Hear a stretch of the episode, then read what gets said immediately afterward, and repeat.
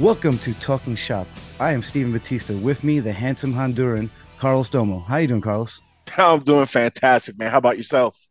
I'm good, good. This is um I got some good feedback since the release of the last episode. Um shout out to Xavier Gonzalez, who's a big fan of the podcast. George I, he didn't mention he didn't bring up the the short joke, so I hope he enjoyed it.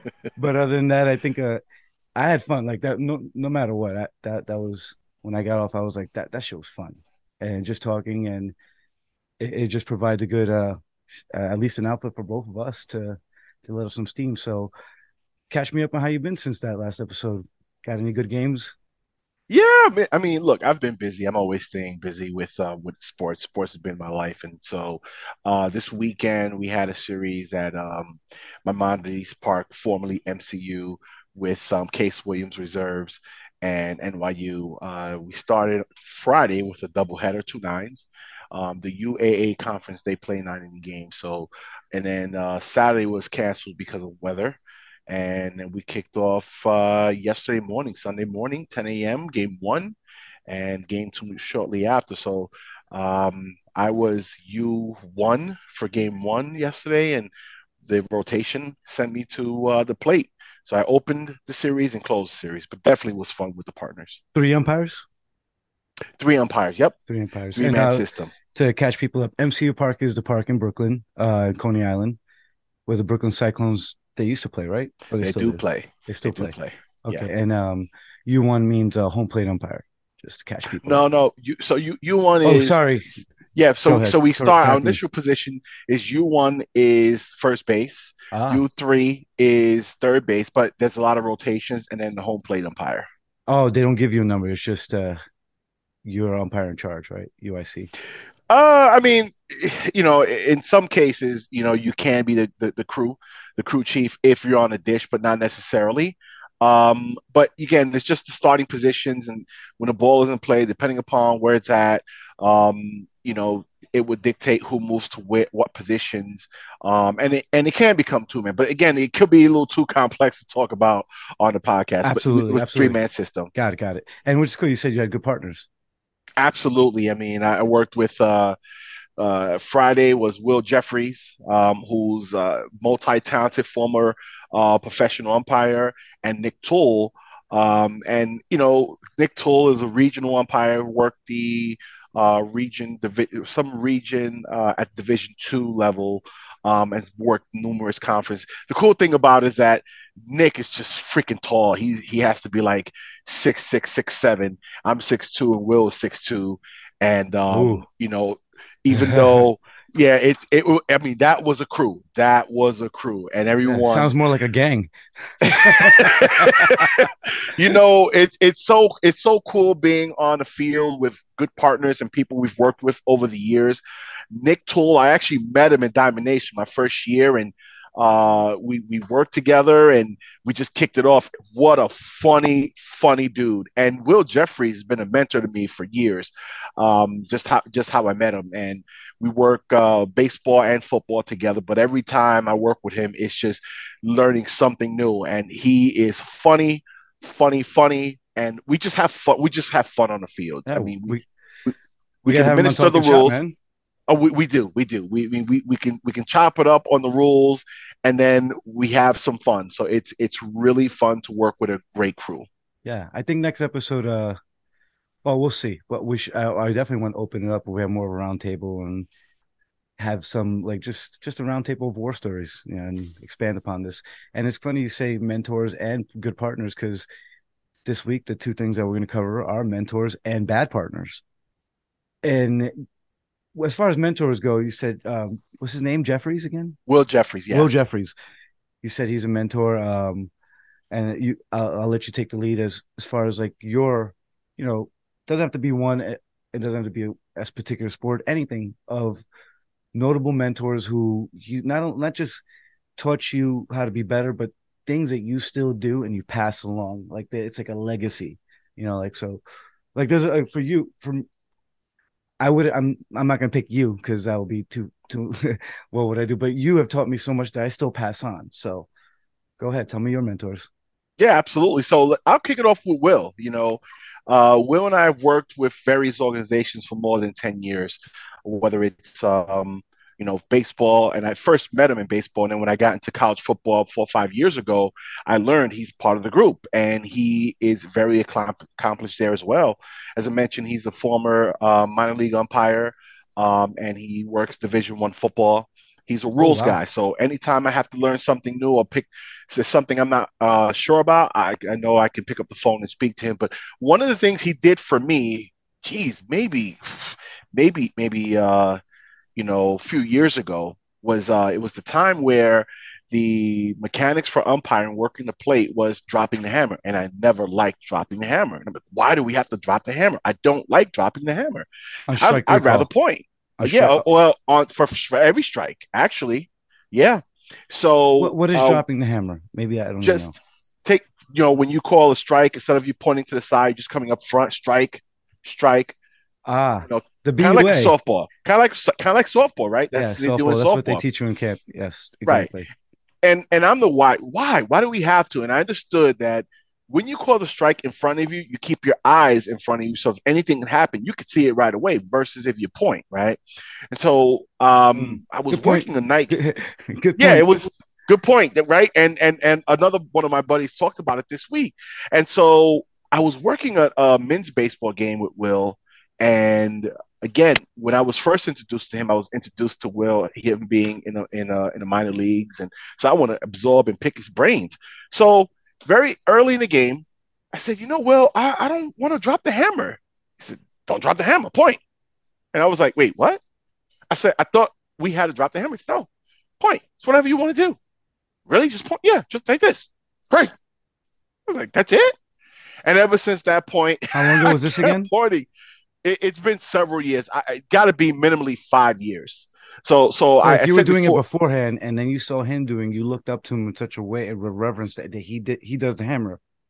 Well, no, he doesn't do the hammer, but he was. It was one of the rare times I got to work with Will because, you know, at that point in my career, you know, I I didn't know many guys who were up at that level. Guy was a minor league umpire. He's a yeah. professional umpire. Yeah. So when I first when I was first exposed to him, you know, it was at a, a clinic, and Will was just giving instructions on what we should be doing as umpiring. Mm. So I he, I'm looking at him like, wow, like that's who I want to aspire to be at.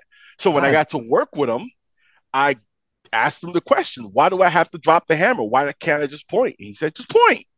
And I'm like, oh, okay. Again, he's a clinician and you know that relationship has really evolved to the point if you know I'm always able to to see him and ask him those kind of questions. But again, it was at that point in my career and not getting into college just yet. He he was a clinician and he was already at a certain level. I had not even gotten to college yet. So it's like, man, I want to aspire to be to where, where he's at. So I have to soak up the information. So once he said he gave me the, the green light, it's been like that ever since. Excellent. Yeah, I, that's like, uh, do you think they teach you the standard well, for me, hammer way? Because just to keep your focus straight.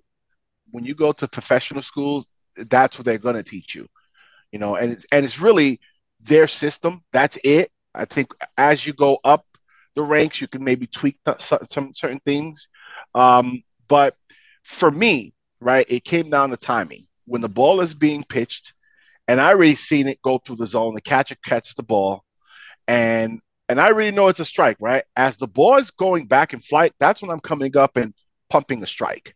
Or, you know, the ball comes in and I'm saying ball, either, you know, and the location in, out, up, down. So they already know where it's at. So by the by the time the ball is going back in flight, I'm coming up.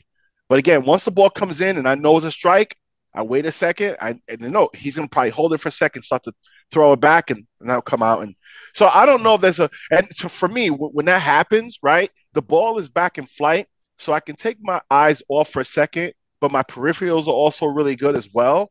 Um, at least in my opinion, if you have a runner on first, right, the ball comes in, it's a strike as it's going back in flight. You could you, you could see the runner. Yeah, but right? you're, you're, you're, if you're losing the lens on, of an experienced person. I, what I mean is like that that and not to interrupt you, just I mean, like I think that approach to the hammer is just so everybody can just keep their eyes full because you, your anticipation levels are higher, so you you can have your own style. I think in that point, and I think and maybe they like I would love to know if that is the standard approach for that re because why would he teach something he doesn't do?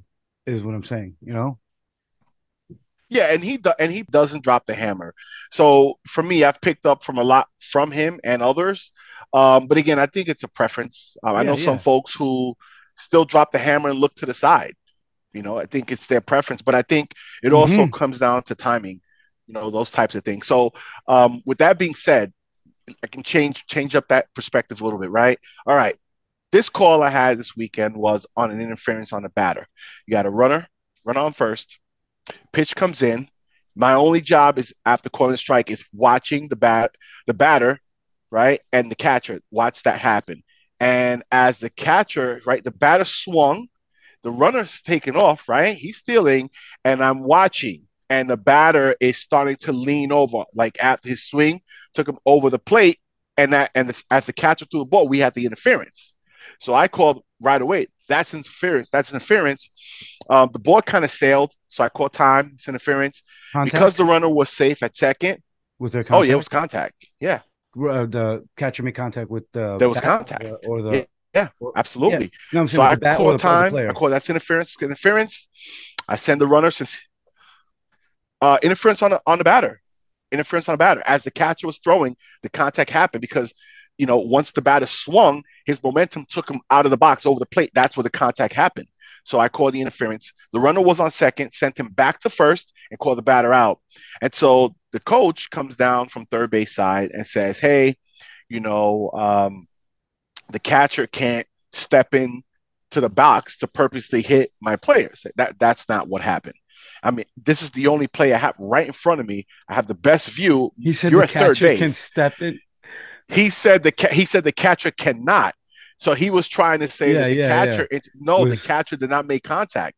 So I, it's funny. I actually went back today. I got access to the video as I study all my videos. Um, and I watched them. I'm like, oh gosh, that was I was on the money. It was money. You clearly can see it clearly, and it was the video was from back from behind, top down. I'm like, oh god, this is. So I'm sure he's watching the video, um, but it's like, you know, that call. You know, you got to pick and choose your battle. That one there, when I'm in front of the play, I'm watching that. That's that's that's the only play I really got to watch because once that ball sails, I got to watch what happens, and then I can take shift down. Everything is clean. I'll say I got nothing. I'll go with safe. I got nothing, and then I'll see the play at it, and whether it's out or safe, that's their call there. But here, I got nothing. You know, so um, interesting, man. It's just um, you know going back to that focus. Even if if that point, if I drop the hammer, I got a better, real good view, and even you know when I'm calling that, I see a steal because my peripheral, I can see the runner taking off. I'm going to say strike, but I'm keeping focus right in front of me. That's Also, the one time I won't. I won't It's a swinging away. strike too, right? It was a swinging strike. It was Oh, a no, sweet. Yes. Yeah. So you're, gonna, you're, you're not really going to turn your head on those things too. Like a natural when you're doing the strike three call and stuff like that. It, I think it's more like in the first or second strike where you you're turning and pointing, and then the you're turning, and then the there's a the the runner takes off, catcher gets up. In that split second, you might miss something. I, I at least for, I tell myself that so I don't do that because I was doing that and I was taking my eyes off the the action, and I just think the the most if you can catch yourself not doing that, it's always for the better. Well, it's uh, just to, to add a little more clarity. right, I'm not going to really take my eyes off, especially when you have a runner on first, right? The ball comes in, catcher has it. I know it's a strike. I can see the runner start taking off. So as the ball is going back in flight, now I can take because I can see the runner and I Mhm. can point, you know. But on a steal, and you're going to hear when when they start when the runner starts to steal, everyone is going to shout something, which tells me I'm focusing here Well, and I can The see good the, teams runner. will. The good teams will. Most most people will. Oh man, yeah. You know Yeah. how many times you've had, uh, you know, shout out to coach from Taft Britt. He's like, I didn't hear anybody. I love Britt. Um, so let's get let's get more mentors. Uh, what about like wrestling? one of one of the guys who's who's been a mentor uh, to me, as I mentioned before, Nick Grasso. I worked with him at Hofstra two years ago, um, and you know, big on rules. I, I try to mirror him as much as possible. As I said, I watch my videos. I watch his videos a lot, and he's very clean on the mechanics. Very very good with communication. um, to the coaches, to the athletes during the match. Um, and that's a guy who, you know, it's just he is really good. And not only is he a great wrestling official, but he's also a a softball Big Ten. So he's a Big Ten wrestling official and a Big Ten softball. Was official. he? Was he um, out of? He's out of Connecticut. So um, you know, just just having a conversation with him and the dedication and focus he has, you know, is one that just just from that, you know, someone can become just great, you know, and and he's incredibly disciplined in what he does. And he takes it, he takes this really, really serious. I mean, those guys at that level, and, and you, you have to take it serious. You have to, and you have to have a system that just kind of works. Being in the Big Ten, the Big Ten is the toughest conference. Okay, just my opinion. Um, I think a lot of people feel the same way. Big Ten wrestling is the number one conference in the country, hands down. So to kind of officiate there, you know, at that level with the pressures you have, again, you have the Iowas, the Penn States, the the Nebraska, Wisconsin, uh, Northwestern, uh, Michigan, Michigan State. I mean, that's that, oh, Oklahoma's Big Twelve, I believe. Oh, okay. Big Twelve. Yeah. yeah. So you mean you, you you that that Purdue, you know, uh, Matt Ramos getting upset. you know, yeah. these guys are right. all tough. So you got to officiate there, and every match, every individual match has to be like equivalent to like a state a state championship final, you know. So it's it's it's the officiates Yeah, because there. that's basically the you know, when you're in college, that's pro level for them. They're yeah, they're young adult men who is there's no re- other level outside of that it, that's as uh that's folk style for sure. After mm-hmm. that's all freestyle mm-hmm. and a world level. And for for a lot of people, that's kind of it, just like it is for most people who who do who who do any sport in a scholastic level. But um, when you get to like the Division One, I, I mean that's that is the pros for those people. So yeah, uh, Matt Ramos from Purdue upsetting Spencer Lee. I mean, not only just upsetting him, pinning him. I was telling my friends that's like it's equivalent if there were odds like when Ronda Rousey knocked uh, got knocked out by Holly Holm, but in in the shocking level of okay in hindsight we could all see that a, a striker with good dress with good de- takedown defense could pose trouble to a wild Ronda. You know, like in hindsight, it would the odds didn't reflect how the the competitor that Holly was, but on uh, on any given day, everybody's going to pick Spencer Lee still to beat him like uh, nine times out of ten. Absolutely. And it was just a one time that it happened, and not only that, even if he did beat him, to pin him, like he because he, caught him, he caught him. He he was being sloppy, and he got he got both arms in, and that was that was insane. So yeah, so that's cool. I, am gonna do my mentors, and uh, I'll start with wrestling since that was uh, my first sport as an official. And what's cool about wrestling as part of the grand Beyond the Rules scheme is when I have my plan to develop uh, umpires the way that uh, wrestling does it is uh, part of the blueprint that I'm uh, that and, be, and beat the streets is a good blueprint of how you can develop something that the inner city kind of forces you to to do. You know, I think in the inner city with baseball, there's such a deluge of talent that the other end of it doesn't have to like compensate. Where in wrestling, everybody's kind of in a community because the city is it's like the black sheep of wrestling. So it, it, there's a, there's a lot more interest for the people involved, and they don't take it for granted. I think, and it's cool that I started with that. I feel like I would be, I would be a different official, at least as as regard to my progress if I didn't do wrestling first. And what I mean by that is by two of my biggest influence because they were the first two that I came across, and that's George Cabrales and Rich Martinez, who run the officials clinic for for wrestling and take a lot of time out. And and that is recognizable front too like yeah you got to pay a little bit of money to do this and you should pay people for their time when they're teaching you anything uh, but they they they spend a lot of time to develop you and and to make sure that you're out there and the accountability goes through them. It's not just something like hey just read the rules and you go out there and you're a nameless person. No like we all represent each other and that sort of like camaraderie was evident up front. And I don't think I would have had that sort of sense that I'm doing the right thing for my life and becoming an official and that this is something I want to keep doing if it was for umpiring, and we'll get into that later about like the disenfranchise of why there's not that many umpires. But as far as wrestling goes, from there on, you know, going through the class, George Cabrales, like I said, who was a coach uh, against me one time uh, when he coached for Bryant, and I was at Lehman, and it was one of the biggest wrestling highlights of my life. Granted, the kid did wrestle up, eh, but that, I didn't, you know, draw up the the lineup, and I slammed him in front of everybody. A, a legal slam, mm-hmm. but I did pick him up with ease as a 119 would do to like a guy wrestling up. so it, it was a cool moment. I do remember him coming into the school, and just when I saw him at the clinic, I was like, "Oh, it's you." And Rich Martinez was a referee that I remember too from my career as a uh, my uh, high school career as a referee. I mean, as a as a wrestler.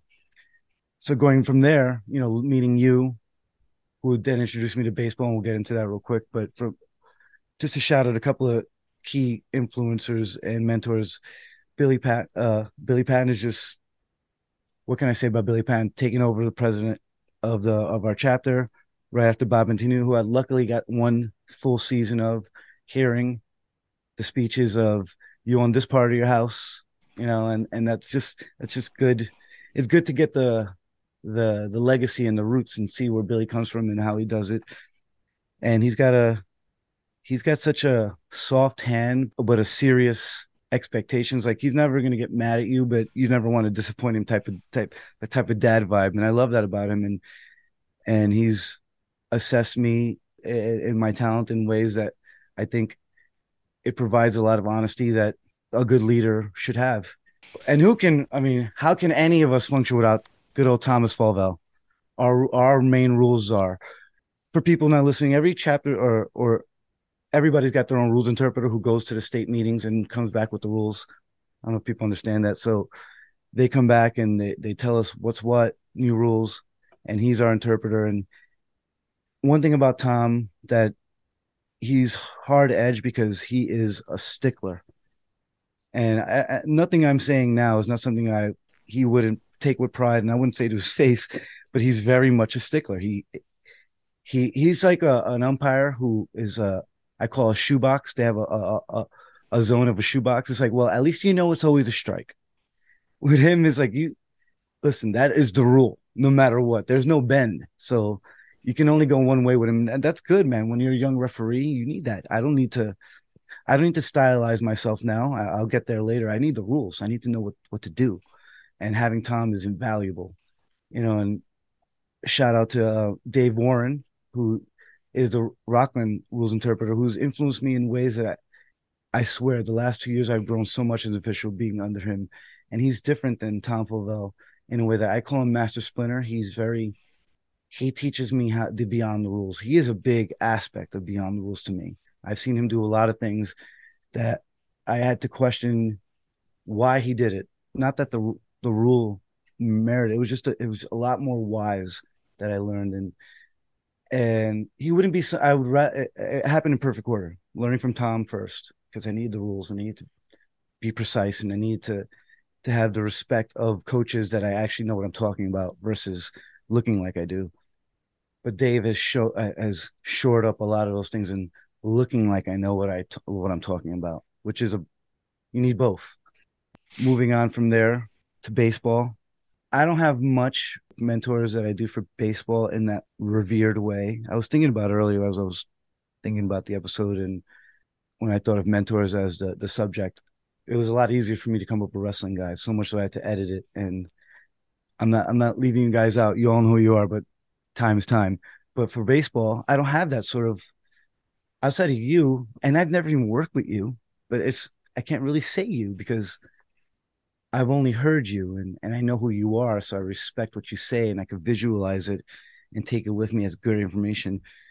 But Curtis Dugar, of course, he was obviously somebody who I thought of to start the podcast with and and in the precision that he offers and he's a big influence in that. And the the platform that Marty Clark has provided me a Diamond Nation. And and going back to wrestling, Rich Rinaldi, another guy who I've never worked with in baseball. I almost forgot to mention him. He is another hard ass. I love how much of a hard ass he is. And I, I get a story about him in bad in bad partners, and he's not one of them. But he just has a, an approach that you either take with you or maybe you're too sensitive for that approach and that's fine that that doesn't mean that you're you're not game enough that's not the vessel of information that's going to help you learn. For me i would just say sack up and and listen to the guy because he he knows what he's talking about. And if you if you hurt your feelings trust me he doesn't care about you enough to know that he's doing that. He just cares about the rules and he cares about what he's telling you. And that enough is is you got to respect people like that. Because if they go out of their way to open their mouth and tell you something like that you got to listen. You got to really listen. Don't be yeah but take in everything that he says and even the little that i've talked about baseball it just it like i said it comes through because this guy knows what he's talking about so that that's as far as i got with mentors and everybody above me who who's helped me and i forgot his name but there's one guy at Diamond Nation i worked with a couple of games and he came in as a as a short notice from Marty. I could tell he wasn't even in Diamond Nation gear, but uh, he eliminated a a thing that I did. I used to say sh- two for strike 2 mm-hmm. and that was something I adapted. I thought that was cool. I don't even know how to speak to myself, but then, but I picked it up, and when we were changing in the parking lot, he was like, "Can I talk to you?" And I was, I, like I said, I don't remember his name. He was like, "Get rid of that two." was like, whatever you can do to not make yourself think more about what you're doing, just say strike, strike, strike three. Because he's like, let me ask you something. Have you forgot to say two? And you said strike. And I was like, yeah. Nobody even else cares that you did that, but you do. So don't do it again. Just say strike. And I was like, God damn, you're right. And I never said two again. And I was like, thank you, nameless umpire, who I don't remember. and he, then he was gone into the wind. I don't even know if he was real. Could have been a mirage. Is that segue to bad partners? yeah. Well, that was a great segue into bad partners because he was the opposite, and he and and he backed me up too on a play where um I pointed at something and he he just said no, he's got the right call, and and the umpire, the coach, I could just tell his mechanics, his knowledge of the game, the way he said things, the way he defaulted in that. He's like no, like that's a guy who knows the rules and knows the beyond the rules too. And that's a guy who knows. I learned so much through osmosis, and he took the time at the end to to be like, "Hey, you seem like a guy who wants to know more." And if I'm to tell, like, take it or leave it. So yeah, I just want to tell you, it's interesting. You mentioned Rich Vernali. Rich Vernali Senior and I are going to get to work tomorrow, man. I, I always love working with him. Big rules guy. Uh, because I'm newer to the other college group, he gives me a lot of insights into the partners I'm working with but we talk rules all the time, man, all the time. And the great thing is, he's multi-sports. He he's you know as you know on the way down we talk rules. On the way up we talk rules. talk about things that happen. But it's always talking great shop. To you say talking shop, man. It's great to talk with him, and we speak around once or twice a week about things that happen in college baseball.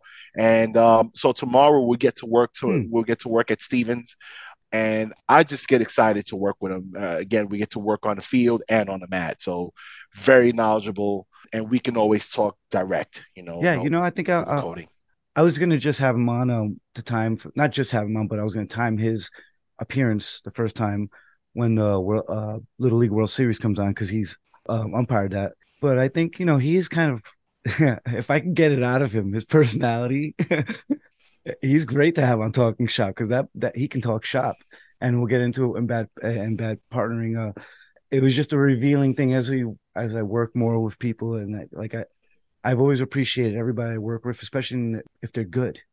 But rich Vernali is the type of guy he can he's never rubbed me the wrong way but he can he's brash.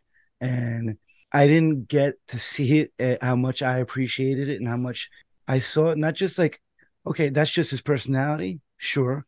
But I think that it's more of the way he knows how to teach too.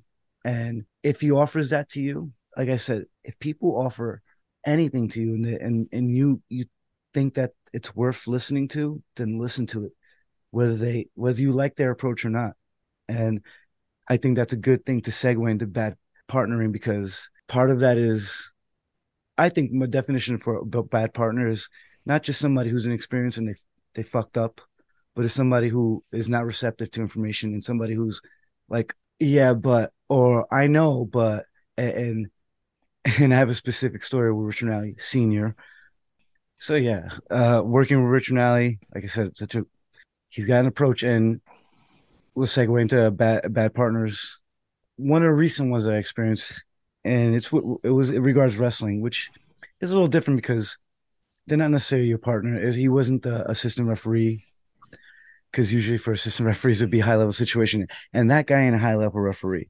I'm not going to say any names, but it was working the the Catholic states, and I wasn't working with him enough to see the the head referee was Rich Rinaldi, senior, and thank God because the year before it was on the Western side, and it was just it wasn't ran right. It, it, it wasn't, and I meant like shit talking. It was unfair to the to the caliber of tournament and to the schools. It was it was not. It was almost like a umpiring where you have people who shouldn't be there.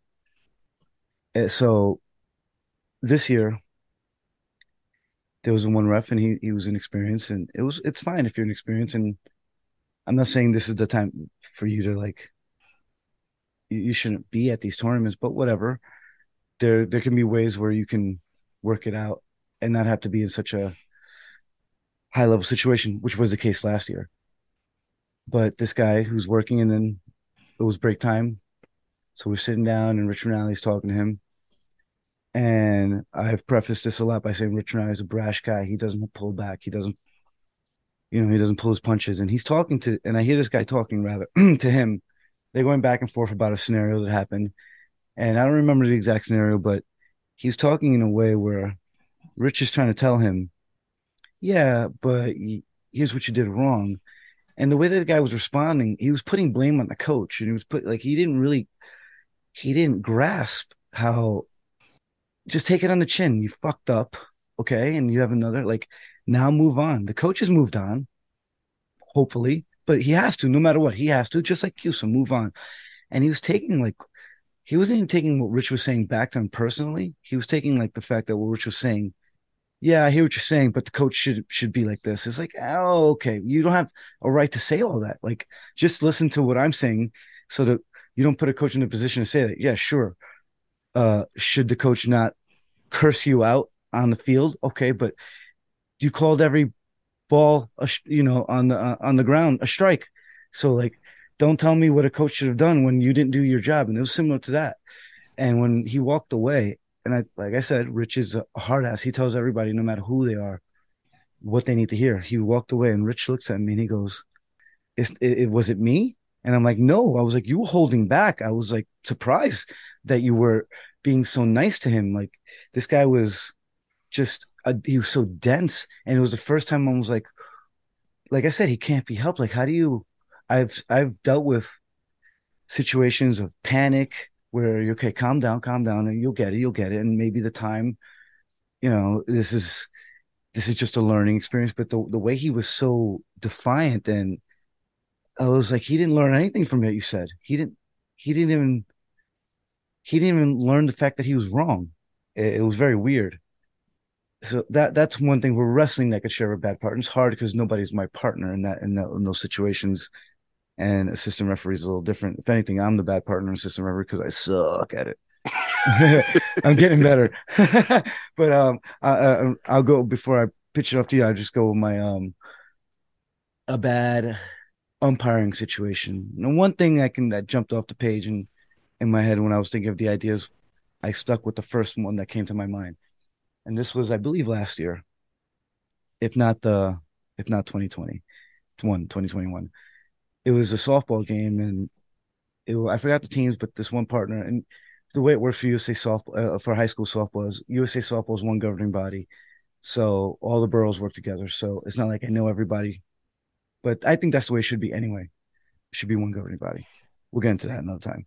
But this guy was working the plate, and he was just awful. Not only is awful, he was mean to. I'm not to say just to girls, but to student athletes. These are not grown-ups. And he was mean and he was coarse and he was not good. He negated rules like uh, the batter was just standing there, not leaning in, not doing anything, took a pitch and hit and hit her on the arm. And he said because she didn't move out of the way, he's just gonna call it a ball. And I'm like, what? I'm like, first of all, show me the rules where he says you have to move out of the way. Number one. Two, it's not like she intended to do that. Like, because if, if, if she did, there's a, a, a steeper consequence than just a ball.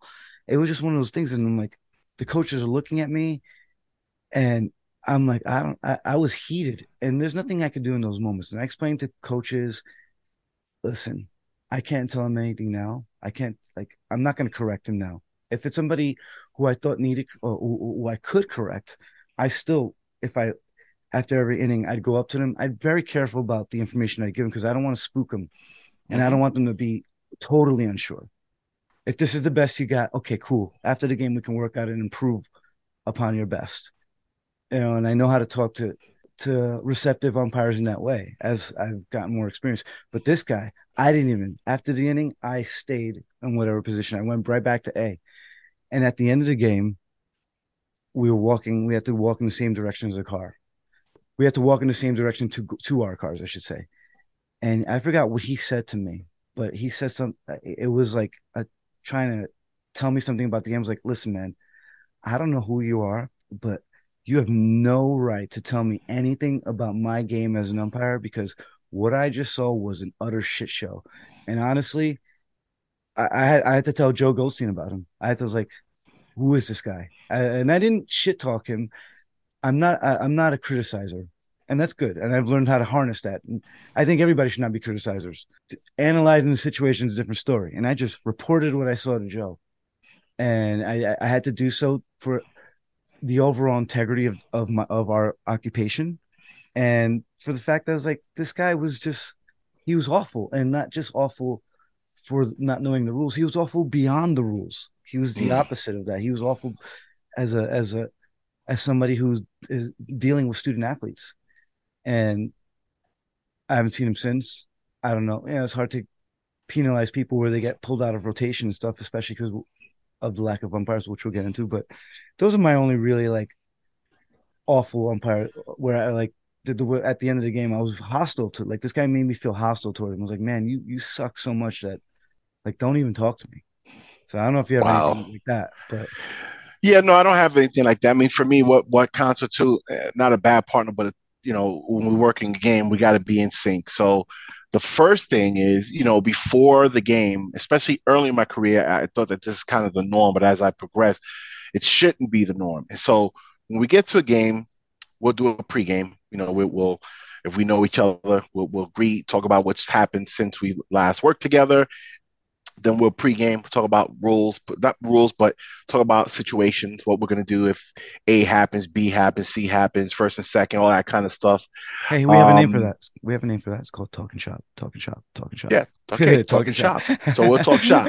exactly. And then once the game begins, I usually, if I'm on the dish or if I'm in on the base, I'll say, "Hey, have a good one," and I usually give them soft punch to the chest, not hard. Hey, have a good one. I'll see you in two hours you know, if it's a seven inning game, if it's a nine inning game, hey, I'll see you in 215, you know.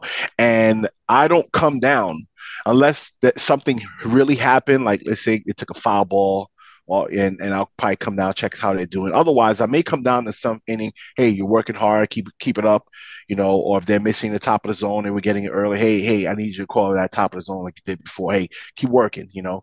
But the thing that grinds my gears, as Peter Griffin would say, is a partner who comes down every half an inning mm-hmm. to talk about what's a the time of what's going on. I'm like, to me, that drives me insane. What are we what are we talking about? Because what happens is you got to go back to first, which now takes time. The team is ready to roll, and now you're taking your time, either you're walking or slow jog back to the A, and then that adds time to the game. You know, so that's that's one. There's no reason for us to come down. Number two, uh, let's say a situation happened and we had to come together to adjudicate a call. My pet peeve is, hey, let's if you want to talk about after, hey, let's talk about it two innings later when everyone's forgot what happened. Don't come down that same inning, the incident happens. Three, if you don't hit your rotations, um, or you in two man, if you if you go out know, running on first or no one no runs on, ball is hit down right field line, you go out, you know, and it's now turning to a triple. Well, if you went out, get back to the dish. You know, like if you're lazy, don't want to get, I'm, I'm going to have a problem with that. or a situation that happened last week. Ball was hit, clear hit, and the runner, again, nobody on. Ball is hit to right field, not even down the line, right center, clear base hit, and I start coming up. I'm watching the runner touch, and then I see him take a hard turn to second, and my partner is still in the A, and I'm like, "What are you doing?" that drives me insane. It drives me insane. You know, which leads to, to what's going on. You know, we, we talk about what's happening nationally, right, globally, but here in the US, you know, officials are down throughout all sports about 20%. And then as you get down to the local level, you know, and I, and I think Anderson mentioned this in his last podcast that you know some of the umpires he, he are seeing are are you know uh, maybe towards the tail end of their career um, and they may miss a spot or they Maybe may not the be as tail mobile. end of their life too. uh, well, I, I'm not going to go there, but tail end of their career. I'll go there. I'm the You, jokester. you, so, um, but yes, exactly. Yeah, they just yeah. know, and they're not getting to spots, and and you know even at at um, the AAA level for high school division, he's probably more still astonished, surprised that the umpires are that he's getting. But what's happening is this: right now, there's a lot of umpires who decided, hey, you know what? to do this avocation, we take a lot. And they figured we don't want to do it. They don't want to take the abuse. And it's not just baseball. I mean, I officiate four sports, three of them in college. And, you know, every and all levels, the, the numbers are down. And that you means think that it's abuse? Like a big part of it's abuse. depending upon where you go, like I always say, I don't do little league. I can't drop, I think probably no lower than 14U if I decided to, because I'm allergic to the parents, they're allergic to me. I'm a little too aggressive for them, and they're gonna have some things to say, and and then I'll have to turn to, you know, from You nice shouldn't be brown bear to a though, grizzly bear. You you, I think that's part of the problem. I think we should have younger kids doing Th- well, you should, you should, but because you know, you saw you that- saw that'll- last year the news, right? Remember last year there was a 70 some year old man who was doing a 12U game and maybe he, he got into it because maybe maybe you know he called a pitch that the coach didn't agree was a strike and he called it a strike. And so the coach confronted him and then eventually punched him and broke his jaw. That's somebody's grandfather, you know, and they're doing this game because maybe the assigners they're down to you know whatever. And so he, they may not like may not agree with, with what is a ball or a strike or an out or whatever but that experience counts for something. But that's what that's what they're down to and you're right i think recruiting recruiting efforts have to be you know very high for all organizations but still we're down we're down officials so the assigners are trying to do the best they can to provide the best product um, but right now, the you know, it, it's like it's it's the the officials who are good officials.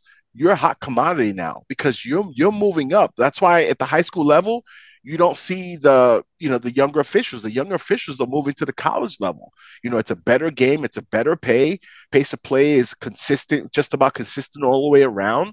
And so that's where they're going. In fact, the pro umpires are getting younger and younger and younger. They're recruiting these kids right out of college, guys who didn't get drafted, didn't make it to uh, the next level, and they're trying to get those twenty somethings, you know, into the league like- as umpires. You talk about you like know? abuse levels, and I would imagine like maybe not abuse by a, a, a stupid ass parent literally coming and hitting you, but the scrutiny that comes with college, uh, the development that these guys get, they're able to deal with it. And I think that on the recreational level, which is usually where parents are, there needs to be a change in culture. And I think uh, if you see kids out there doing their best, I mean, kids like out of high school, college, younger officials who are working, uh, like on a beat the streets sort of governorship, where you know that this is a program that is based on getting people jobs who are want to stay in the sport and jo- not just jobs like where it's a career, but th- this is something that they're staying with a sport, they're giving back to the sport. Sure they're getting money, but at the same time, calm the fuck down. Look at these kids who are doing their best. That's what exactly what everybody's doing. And you get that culture instead of you get an old dude who you're like, God, why is this, you know, he's not going to give that effort that these parents think is deserved, whether they're right or wrong. He can't do it. He can't. And the wrong parents are going to take it too far, but the right parents are going to be like, they're going to say the same thing Anderson. Why do you have these guys here?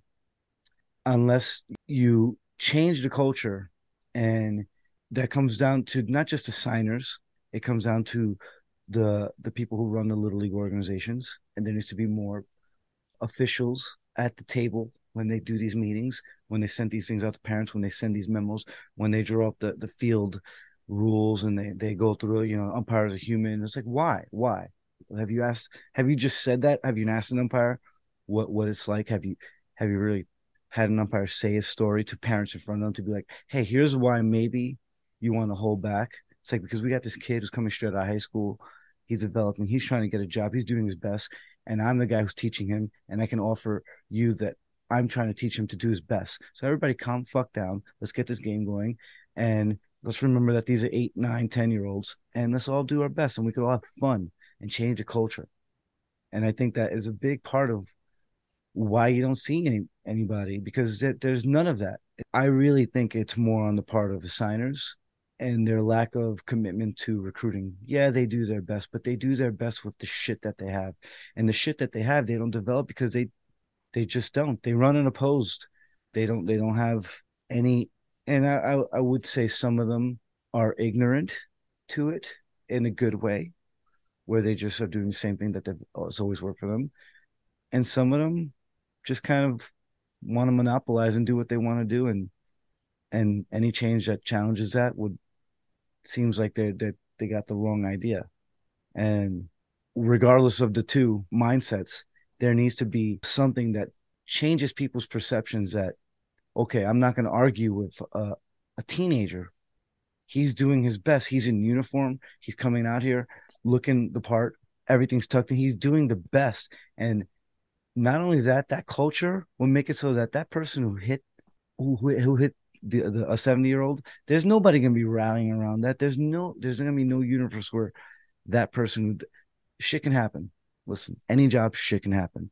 I'm not saying that you are you couldn't hit the lotto in reverse and you become that person who gets attacked. But we can minimize minimize the the the sense that that people could think that that can be done and it would just be one crazy asshole who does it.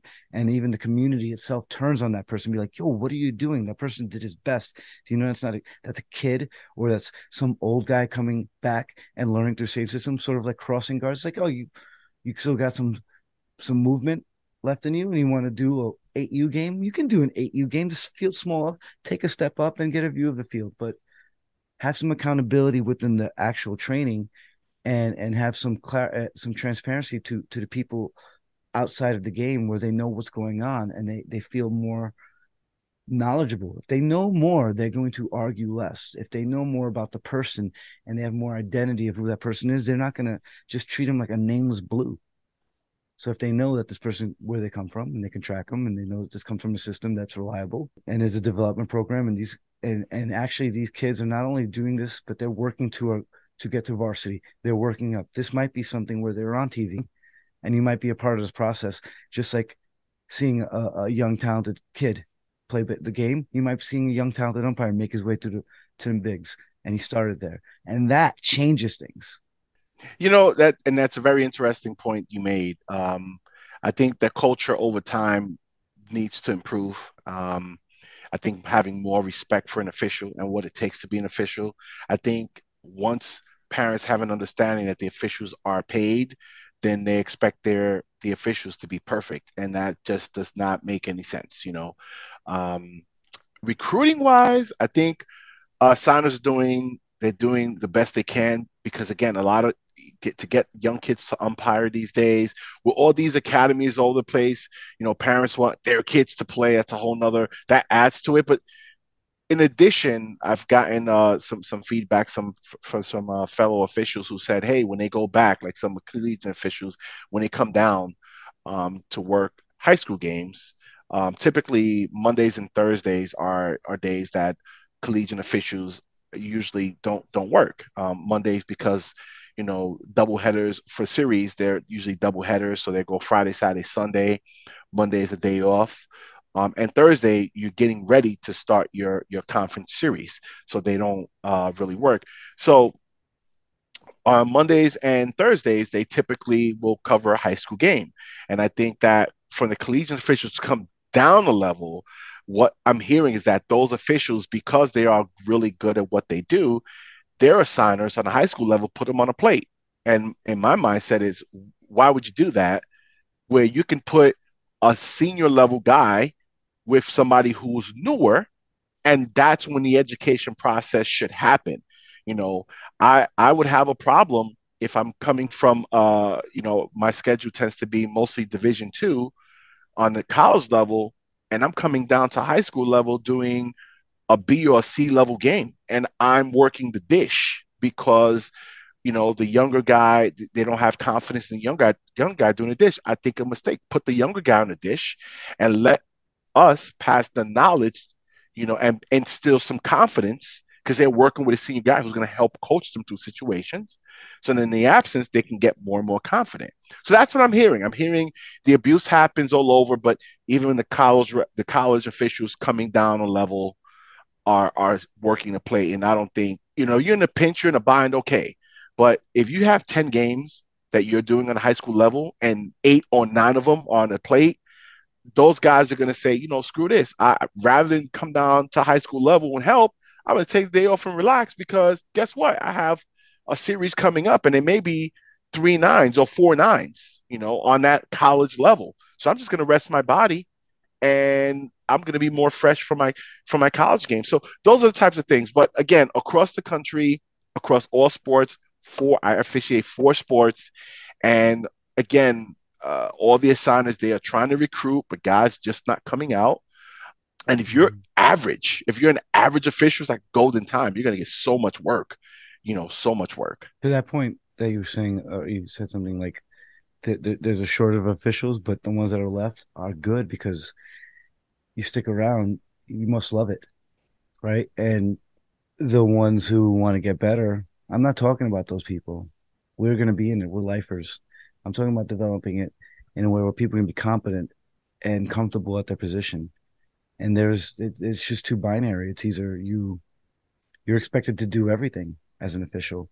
I don't want to put that expectation on a guy at a high school. If you want to do more, you can do more. But if you want to just spend your time doing rec ball and earning the money that way and the pressure being low, good. You can be a great recreational umpire. And you're not expected to do any you don't have to have these expectations to go through any process. What is a camp right? A camp is something that is going to advance you to a level. But there's no camp to just be a recreational umpire. There's no like first just go on there and take and attend meetings and then go out there and trial by fire and the assigner shows up and it's like okay you're good enough. Like what is, how bad can you be for them to reject you? That's it. After that how do you learn how to be better if you just want to do rec ball, how do you learn how to be a better umpire without going to a camp? And when you go to a camp, do you want to continue to be that type of umpire? No, obviously not. You went to camp, you want to grow. But I compare it to martial arts, in jiu-jitsu in particular. Jiu-jitsu is essentially two different forms. When you're a white to everybody's a white belt. And then when you get to blue belt, basically you're a black belt of self defense jiu-jitsu, meaning you have done enough to know all the things that are self defense in jiu-jitsu, which I would parallel. You've done enough to be a competent umpire to do rec ball. Anything I would say below 50 70 travel ball 12 12 U and up. That gets challenging. But for little Timmy who's you know hitting up the tee and they just need somebody to be there to be objective, that's white belt to, to blue belt. You can do that. And then once you get past that, jujitsu still offers you to be a blue belt. You can still just go in there and take the self defense class and, and sharpen that up. You don't have to advance yourself in these other belts. And once you get past the blue belt, then it's like going to camps. Okay, now you're learning about style. Now you're you're understanding you don't need to defend yourself. Okay, like in blue belt up, when you learn jujitsu, it's like there's no punches here this is the understanding that the person you're going against also knows jujitsu. So you're not worried about self defense. You're not worried about these the things that like are basic. So you're gonna position yourself to grow. You don't have to do that. You don't have to be on the wrestling team and and try to achieve state level. You can just be on the team and learn and develop the way you want to. It it, it could be a martial art in a way, umpiring, officiating, where you can be just a good whatever level umpire you are without the expectations that you're supposed to just be a good umpire like they're on TV or on college or in varsity. No, this is the greatest recreational level um, umpire of all time and he's good. He's he's been doing it for 50 years. He's one guy and he comes he takes his helmet off and he runs up and he can follow everybody on the small ass field like why is that impo- that you put too much on people and you put too much expectations on the job and the culture demands something that the economics of the amount of people uh, umpires that we have it doesn't match up to the expectations that people have of us. And the signers don't do a good job of managing that in my opinion and they don't do a good job of having a tiered system of umpire. It's like it shouldn't just be uh, my good umpires and playoff umpires as shout out to alan wharton says. It should be i got this guy this level this level. I got my white belts I got my purple belts, I got my brown belts, and I got my black belts. And the black belts come down, like you said, put them on the put them on the um, on the bases. Teach these Padawans. Let's uh, let's develop them.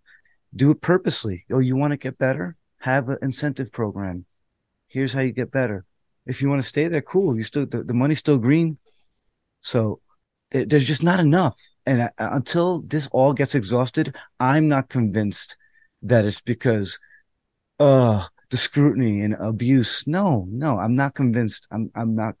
I don't think there's not enough trying going on. So that's my piece they, on it. There used to be a, there was I, am not going to say any names and I'm not going to of the individual or group, but there was a group that did have you know what you're what you're describing, and they did have trainings throughout the season, and they they would meet you know, once every two or three months in the gym and spend two or three hours on learning. And it is eventually defunct. But a lot of the umpires in that group, they became great recreational. Again, if they wanted to stay at that level, they just got better by sharpening their tools. And some who wanted to go further went further and still are, are at the high levels. Um, but I definitely get what you. I mean, th- there is a need for that, um, but it all starts with you know the the recruiting and and building building the skill set because yeah. once that skill set is built it's going to give you a lot more confidence to go anywhere you can you could stay at that rec league you can take it up to different levels you could move to another state and and take those skills and and that'll yeah. still be a way for you to to to keep involved in the game and, and make yourself some some money but I think the thing with the baseball, with the fans and the parents, I mean, it's been there ever since I've been, and even beyond that. I think potentially could change, but everybody they want to see, you know, when you know, because all these academies you have nowadays, you know, when they put their kid in the on a team and they're spending a lot of money for this training, the coaches are making so much money. You could be an entrepreneur just coaching kids now with all these academies and all the and they're paying a lot of money. Their kid, their parents don't want to get to the game and they want to see little Timmy and, Let me ask you something. play. Is anybody getting punched at Diamond Nation? Is everybody getting punched any, at Diamond anybody, Nation? Is any is you think a seventy year old guy like that, skill level or not? Why wouldn't somebody get punched at Diamond Nation? Like why um, would that happen? I mean, I think the opportunity is there. I mean, but I think overall, I do believe that umpires do take some abuse. And because they want their kid, they think their kid is the next great thing. Um, and they are going to advocate for their kid. Of course. And that's share, what they think that they're, they're you know, it's, it's, fair for them to do. I share an anecdote too. Like last year, it was the first time I, I worked below 10 years old in forever. And it was like, holy shit. The, the parents, they're new. They're new to the experience. They, they, that's that's another thing. They're very they're new to their child doing these things, and they get excited. Part of what I I understand about psychology is you can trick people into anything. So people have been tricked into thinking that this behavior toward umpires is somehow some sort of social thing that's acceptable. And and not everybody commits to it because not everybody's assholes. It's like everybody drinks, but not everybody's that stupid ass drunk. You know, mm-hmm. everybody participates, but why doesn't everybody do it? But people justify it. So people can be like, well, I understand why he did that. And I think that aspect of I understand why he did that, that little smidgen of, yeah, sure, maybe that parent was an asshole, but that that's because umpires leave themselves open to right, wrong, and different training, not or otherwise, umpire being an asshole, lack of training, whatever it is, there is not confidence in anybody umpire, coach, parent, spectators, that umpires are trying as hard or care as much as they do about their kid as the umpire cares about that kid's game. And it is impossible to get Carlos Domo, who's been on this college level, to go down at 8U and give off as skilled as you are. And that'll get you through. Also, being a six-two dude, that abuse, if you face it or not. But when you understand that everybody's trying hard, umpire included, and here's why he's wearing something that signifies hopefully a beyond the rules patch or whatever it is that this this is a pro this is a program that is developing just like what you're doing with your little league and your little ass mm-hmm. snot nosed kid. So everybody's trying here. everybody's trying here. And if they have that sense, you really gotta come out of your face to be a dickhead to somebody like that. And I'll leave it at that because I when that's exhausted and the abuse doesn't sort of like, yes, it comes with the job, sure, but it, it's not something that detracts. I think honestly, we'd have to weed out the people who want the power and the, and and get to a point where you sort of gotta like filter who comes in. There's no reason that you can't attract people who call in on Monday uh, on radio shows and give their fucking opinion like they know something. You can't attract them be like, oh, you want to make money with that opinion and put your money into a mouth, put your money where a mouth is. It's not like they're worried about abuse. It's just that they don't know. And they don't, they're not, there's no streamline. I, I shouldn't say it's not because of abuse. They don't even know the abuse. So you have to get there to even know that there is abuse. That's an excuse, in my opinion. Not not saying that you're offering an excuse. I, I think that it's an excuse on a level to be like, okay, well, let me know when all of this is exhausted and then the abuse is still happening and it's really a, detracting people from the job then then i'll say okay we have a problem here but i think the problem is well before that it's just development and nobody knows what to do and i'm i'm gonna try to figure it out with you yeah yeah you know i, I gotta say uh and I just want to take the time this is where when I started this avocation baseball, officiating baseball, you know, BUA really gave me an opportunity. I mentioned um, George Bodine, rest in peace. Um, he recruited me and, and a bunch of guys my age um, to, to get into umpiring. And we started the grassroots level. We started in the P, the, the, the I guess you call it the uh, T-ball levels, and we worked our way up. Um, and it, just as you said, these kids are learning you know the things that they can do and we're learning what we can do. And you know after four or five years you know you start to get into you know higher age. You start doing like you know travel ball 12u 13u 14u and you grow. So after doing it a few years you get up to the high school level and you just get more and more confident. But you know these these kids nowadays they're i'm telling you they're really into uh the, the the what we hear a lot is that they're doing a lot more they're playing a lot more video games and not being involved in, in, in athletics. And so that that is part of the problem you know and um, it's it's going to be solved one way or another. But you know that's that's what's happening you know you have uh, and then you know with the parents in these academies they're paying a lot of money for their kids to play. So if they feel an umpire made a bad call it ruins that child's chances of getting to a recognized program or a high school program you know. So it's about hey we're, we're paying all this money and you're ruining our chances you know. And that comes down to some accountability um, and and proper expectations Oh, you know, absolutely. but that all filters down to the umpires. And again, it's not just umpires. It's it's it's in wrestling. You know, it's it's in football. You know, as a football referee, um, I'm an umpire, so I'm on a uh, this this past season. I was on the offensive side of the ball, so I'm in the middle of the field. Coach's not coming to me. He may say something. I could just quickly ignore him you know, the guys on the sidelines, they're the ones who are going to get the brunt of it from the coaches. But even on a wrestling mat, you know, that's why I mentioned in, in the podcast before, you know, one of my, one of the things I, I challenged myself this past season was to go out to uh, a lot of um, events, collegiate events in, in the state of New Jersey and PA, in places that I, that no one knew me because uh, I wanted to get the wrestling I wasn't seeing locally and I, I wanted to get better. I want to see situations that I'm not used to seeing. So down the road for postseason, it, it prepared me. And with that, I heard a whole bunch of parents say something and coaches say something, you know, and, and you know, I can address the coaches, you know, on the, on the collegiate level, there are more stricter rules and we can hold them accountable. On the high school level and youth levels, that really, that accountability really isn't there. So, you know, but, but that's what it took to get stronger you know, for for the, postseason.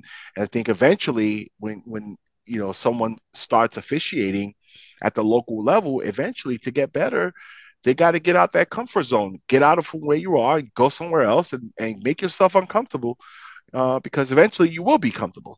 Yeah, and everybody just got to manage expectations, and I hope everybody manages expectations when they listen to us because we're just trying ourselves, just like all the officials. So, Carlos, Thank you. I appreciate you. Everybody, thank you for listening to Talking Shop.